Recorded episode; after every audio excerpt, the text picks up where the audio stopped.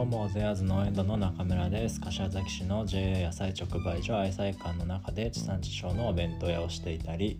市役所売店の運営をしていたり駅前商店街にホテルを作るプロジェクトもしホテをしていたりします。この配信は意外と真面目に調理師で野菜ソムリエの資格を持っている農園ドの中村が1日5分で直売所の野菜状況や旬の野菜についてほんの少し自慢ができちゃう知識なんかをお届けしていきます、えー、料理をしている時や寝る前朝起きてから移動時間などなんかしながらね、えー、副音声的に聞くだけでちょっと野菜について詳しくなれちゃう農園ドの副音声配信です、えー、本題の前にお知らせです、え昨年のクリスマスでお披露目させてもらった骨付きのローストチキンボックスが、え、1月10日今月の10日の3連休まで再販されています、えー、家族で集まったり新年会の持ち寄り会にもおすすめです。合わせてオードブルの対応も引き続きやっておりますのでどちらもですね、えー、事前のご予約が必要な商品ではあるのでえー、インスタグラムの DM などからですねご連絡ください。お待ちしております。えー、もう一点お知らせですが、え、この配信はですね、えー、Spotify の方で何度でもアーカイブから聞き直せますので、ぜひぜひねそこから掘り進んでもらっても嬉しいです、えー、インスタのストーリーズのハイライトにも URL を残しておきますのでプロフィール欄からぜひぜひ見てください。えー、ノーエンドはですね昨日から仕込みを始めて本日5日からですねお弁当販売や、えー、配達等々を受け付けしております、えー、なんだかんだでね僕はゆるゆるとこう過ごしてしまった年末年始のお休みでしたが、えー、かっこですねいろんな収穫はありました。で、えまあ、こういった節目で皆さんはね今年の目標とかを決めているもんなんでしょうかね。僕はですねまあ結構行き当たりばったり決めちゃうので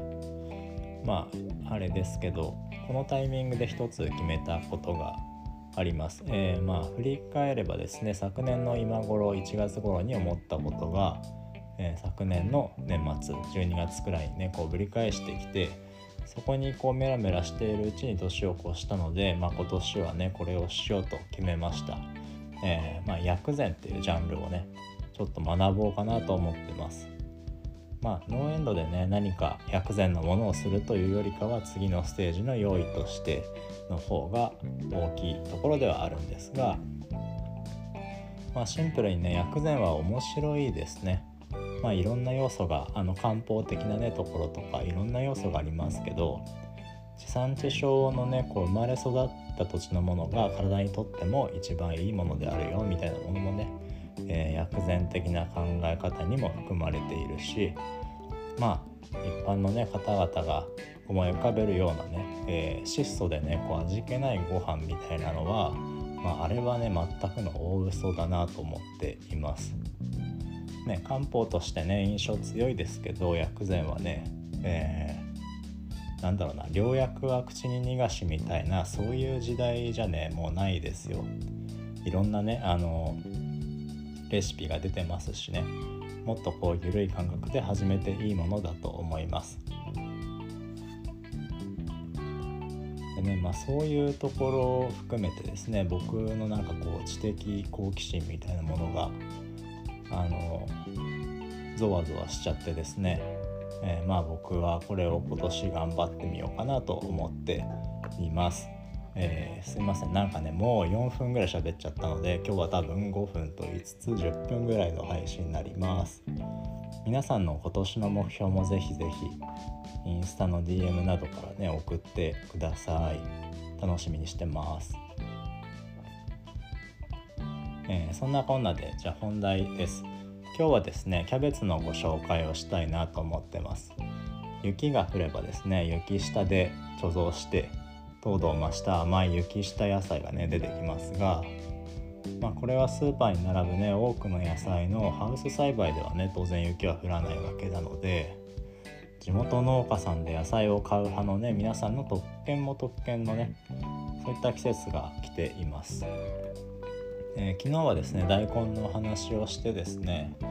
大根はね消化の手助けになるよってお話をさせてもらったんですが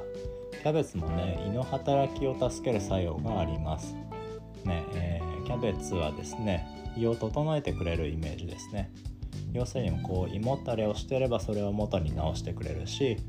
えー、食欲がなければねそれを元に直すしそんな体質をですね整えてくれる野菜になっているのでうん食生活のバランスを整えたいこの時期にはですねおすすめの野菜です。えー、ただ、えー、キャベツの持つビタミン C ですね。ビタミン C は加熱にね強くないし水に溶け出ちゃう性質を持っているのでできればですねこうサラダとか和え物とかねしてほしいところではあるんですがとは言ってもですねとっても寒いので温まる料理にねしたいですよね。あのまあその方がねなんかこういっぱい食べれるしね。でまあそういった時にはですね、まあ、水に溶け出たビタミンごとね飲めばいいわけですからまあスープとかにねしちゃいましょう。あの冬のねキャベツは特にですねグルタミン酸のねとかこう旨味成分も含んでますし糖質もね特に多い野菜なので、まあ、煮込むとね美味しくなるに違いない野菜の一つかなと思います、えー、あとはですねまあえーと、栄養のね特徴的なところで言うと発がん予防に効く栄養素もね野菜類の中ではトップクラスの割合で含まれているそうです、えー、気になる方はね是非チェックしてみてください。えー、っとですね昨日の大根に引き続きキャベツもですね柏崎でもたくさん取れる野菜ではありますがまあ愛妻館のね、えー、状況を見ているとまあ、小国とかさこう雪深い地域のものも、まあ、愛妻館にはよくよく並んでいるかなと思います。でねまあ今日あたりもねいっぱい並んでいましたよ。えー、でねまあ選ぶ時にはですねやっぱりこうずっしりとこう重く感じるものが、まあ、やっぱりいいですね。で、まあ、春に出てくる春キャベツとかはねまだちょっとこうふんわりしてるんで全然ねこう別のポイントがありますがまたそれはねその頃紹介したいと思います。冬のキャベツはずっしりと重く感じるものがいいと思います。あとはこう見た目に出てくるもので言うとうんそうだな。葉っぱがぎゅっとこう巻いていたりとか葉っぱにツヤがあるものがねやっぱり健康そうに見えるし、まあ、それは美味しい証拠かなと思います、えー、そうだ。あと見た目でね言うとこうそのこの時期ねありがちなのが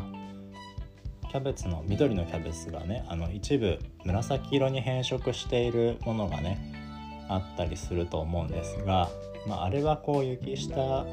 とかねこういう季節のあるあるで気温が低くてねこう霜に当たったりするとその部分が紫色に変色しちゃうってことがねあるんですけどでもね考えてみるとそもそも雪下キャベツが甘くなる理由が、まあ、糖質がね多いと雪下でもね野菜が凍らないっていうことで、まあ、雪下貯蔵されている雪下貯蔵されているキャベツが、まあ、キャベツ自身がね凍らないようにこう糖質を増やす活動を、まあ、雪の中でしているわけでなんかこうまさにこう野菜の生命力みたいなものをまあ、感じる食材の一つにねこう育っているんですけどまあつまりこう紫色に変色しているものってそのまあ低温低いね温度でそこでねキャベツ自身が糖質を増やすこう活動をねするような環境にいるわけなのでまあ紫色に変色しているものっていうのは甘い証拠なのかなっていうのは僕個人的にはね思ってますのでななんだろうこう悪いものだとね勘違いしないでほしいなと思っています、えー、最後にですね何かキャベツでの困りごとがあったり野菜のリクエストなんかもあればインスタから DM してください。では良い一日をお過ごしください。バイバイ。